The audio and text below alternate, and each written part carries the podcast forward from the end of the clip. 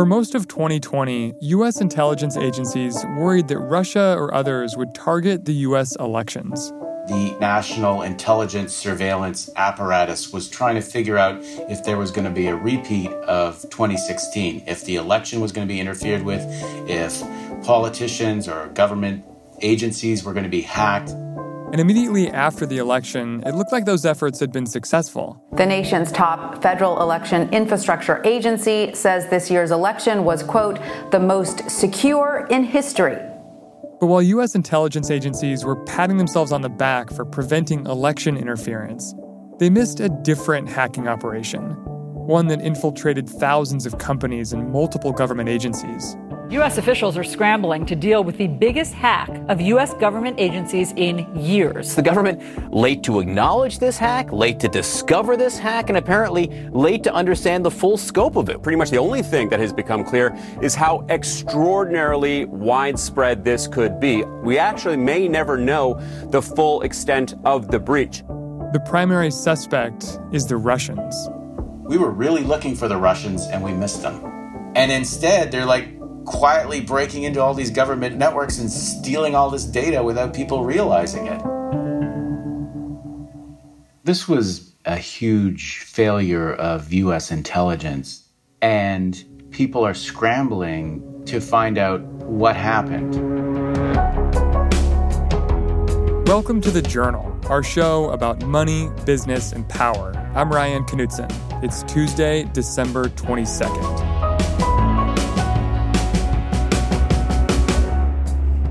Coming up on the show, the most devastating hack of the US government in years, and how a private cybersecurity firm uncovered it.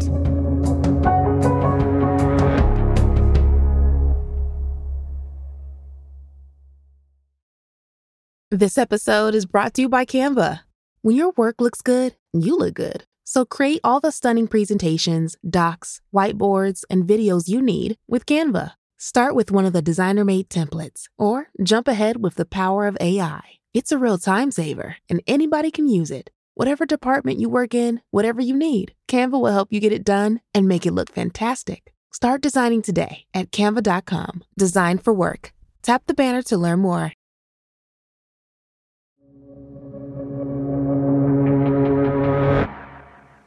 So, who discovered this hack?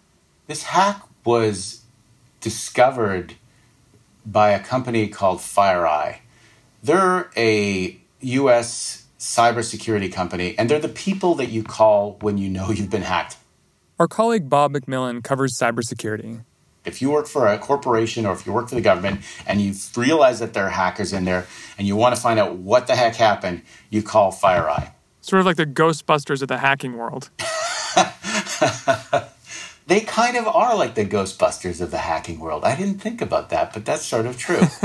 there are a small number of companies like this that you do call, but FireEye is perhaps the best known. But this time it was the Ghostbusters themselves that got hacked. What made FireEye first suspect they'd been hacked? Somebody at the company at FireEye got a message saying someone has logged in to your account from a new machine. Now, I get those messages all the time because I log in from new machines all the time. But in this case, the person who received the message hadn't logged in from a new machine. Out of all the companies in the world, FireEye is not one that you'd think would get hacked. This should never happen. And these guys pride themselves on being the best when it comes to computer security, and they work for large government agencies, so they were definitely had a target on their back, but they were used to that right? And they're not supposed to be hacked. They're the kind of company that you're not supposed to be able to break into. And somebody had broken in. So then it became a detective game. Who broke in? But more importantly, how did they break in? What is the way they were able to do this? What did they do next? How did they figure out who was behind it and how they got in? So they put like 100 people on this job and these are people working you know like 16 18 hour days just nonstop just churning just following fruitless leads it's brutal digital detective work trying to locate the source of the problem here the investigation team eventually noticed some strange activity in one particular place inside software made by a company called solarwinds SolarWinds is a 21 year old company based in Austin, Texas. It has about 3,200 employees. It is, by all accounts, a very popular product and well liked product that keeps track of your network. This is software that's used to kind of manage the back end of your network, make sure your, you know, the traffic is moving as it should be and tell you if there are bottlenecks, make sure applications are working, things like that. That's what SolarWinds does. So it's something like that IT administrators at companies would use as a tool to carry out their jobs. Yeah, it's in sort of the back end. You know, somebody who's just working for the company would never even be aware of this product. But people that get the pager calls at like 6 a.m. when the network is down, they know about it. So FireEye sees that this SolarWind software is doing something strange on their network. What did that suggest to them? well, that suggested that they had to treat the software that they were running on their own network that they had paid money for as if it was malicious. They analyze how the code is running, how it's built, what it looks like, and eventually they found a tiny little piece of code and it turned out to be a backdoor. The backdoor was created by hackers and surreptitiously added to a SolarWinds software update. And when SolarWinds clients downloaded that update, they unknowingly invited hackers into their networks too. And the hackers had been there for months. We know that in March of this year, SolarWinds pushed out a update to its software that contained the backdoor. So they must have been compromised before March. If this hacked SolarWinds software update was pushed out as early as March, why did it take so long for anyone to detect it? There were all these tricks that the hackers had done. They were very deliberate and very careful, and they didn't make a lot of the mistakes that hackers, people breaking into companies, usually do.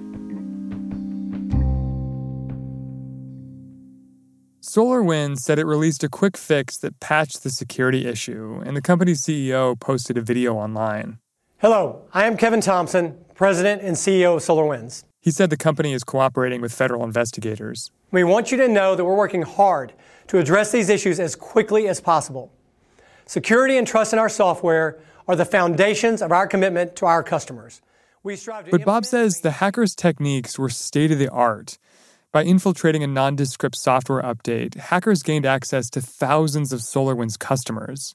And that access helped hackers infiltrate a lot of high profile targets. The targets are said to include the nuclear weapons laboratories at the Department of Energy, as well as NIH, Departments of Commerce, Treasury, State, Homeland Security. It's a lot. At least six cabinet level departments were hacked, and as many as 18,000 companies downloaded the hacked update, including more than 400 companies on the Fortune 500 list. The scope and sophistication of the hack led many U.S. intelligence officials to their conclusion that Russia was the likely culprit. Over the past few days, U.S. officials, including Secretary of State Mike Pompeo, Senator Mitt Romney, and Attorney General William Barr, have all implicated Russia for the hack. I think it's the case that now we can say pretty clearly that it was the Russians that engaged. The thousands upon thousands of the CIA and the NSA and the Department of Defense uh, have determined that this came from Russia. And it is an extraordinary invasion of our uh, cyberspace. From the information I have, it certainly appears to be the Russians. This group is thought to be Russian intelligence. It's thought to be a spy group, not a group that is trying to put ransomware on computers, not a group that's trying to cause mass destruction. They're actors who are thought to be interested in intelligence. So they are primarily interested in the government and what the government is thinking, documents, emails, sensitive information that can be reported back to the government of Russia to give them an understanding of what's really going on in the United States. The Russian government, meanwhile, says it had nothing to do with it. Now that the hack has been discovered, the real hard part will begin getting the hackers out. That's after the break. This episode is brought to you by Workday. Get the whole band together with Workday and pair finance and HR on one platform for an epic performance. With Workday AI at the core, you'll make confident decisions faster than ever, and you'll drive flawless business and finance operations with an agile platform that constantly evolves to future proof your organization.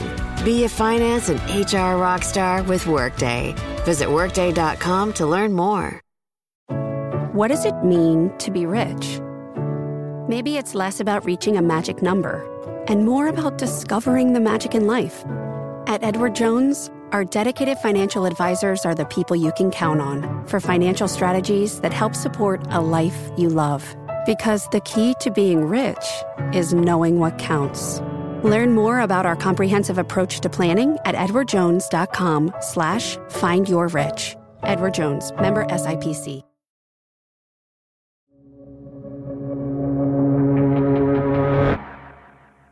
The suspected Russian hackers are already inside potentially thousands of company and government networks, and getting them out could be very difficult.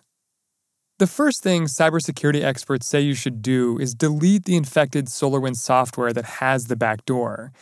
But even that might not solve the problem, because if the hackers have already climbed into your network through that backdoor, then you have a real problem because they download software onto your network. They have a way of achieving what's called persistence. They have a way of staying on your network even if you get rid of the solar wind stuff. You know, they, they put other ways in. So then it becomes okay, you have to make sure you get the Russians off your network. This is a new frontier in cyber espionage. The government was compromised not because of a weakness in its own network, but because of a weakness at one of its vendors. These hackers broke into a very little known software company that everybody was using and used that as a sort of a Trojan horse into the government of the United States. When we run software on our computers, on our phones, on servers, we trust that the people making that software are not slipping Russian backdoor code into our machines now that trust is gone, right? I mean, that's what happened here.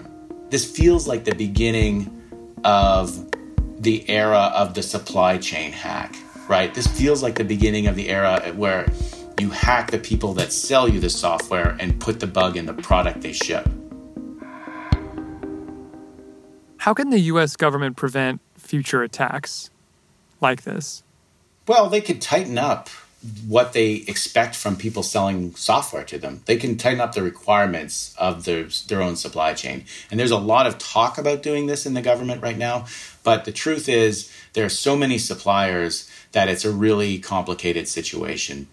What companies and what the US government needs is an assurance that when software is shipped to them, that it is what it's supposed to be.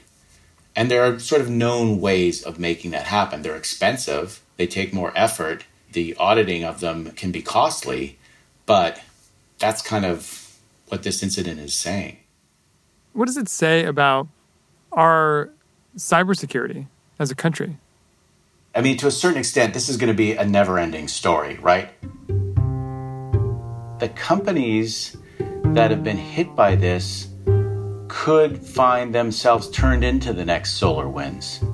Microsoft did some research where they found that 44% of the companies that they found to be infected with this software were IT companies. And in the journal's analysis, we've seen evidence that Cisco, Intel, Belkin, a bunch of technology companies have actually had the code connected to Russian command and control servers. Cisco, Intel, and Belkin have all said they're investigating the attack, but that they haven't seen any negative impact on their systems. To me, it just shows that no matter what you do, there's always a new frontier. There's always a new way of breaking into computers. I mean, we already have this world of problems that people fall victim to time and again that we're we're sort of focusing on. Now we've just added a new one. Should we expect more attacks from Russia in the coming years? Yes. Yes, I mean, we should expect more attacks from everyone because this has been shown time and time again to be a very lucrative and you know not even that expensive a, a place to play in. If you have the technical capabilities if you build up the capacity to break into computers you can achieve a lot of really important effects you know.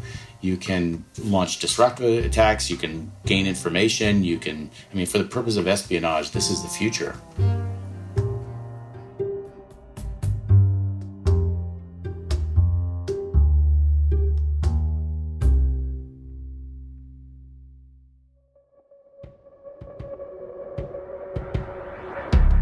That's all for today, Tuesday, December 22nd. The Journal is a co production of Gimlet and the Wall Street Journal. Additional reporting in this episode by Dustin Volz and Kevin Poulsen. Thanks for listening. See you tomorrow.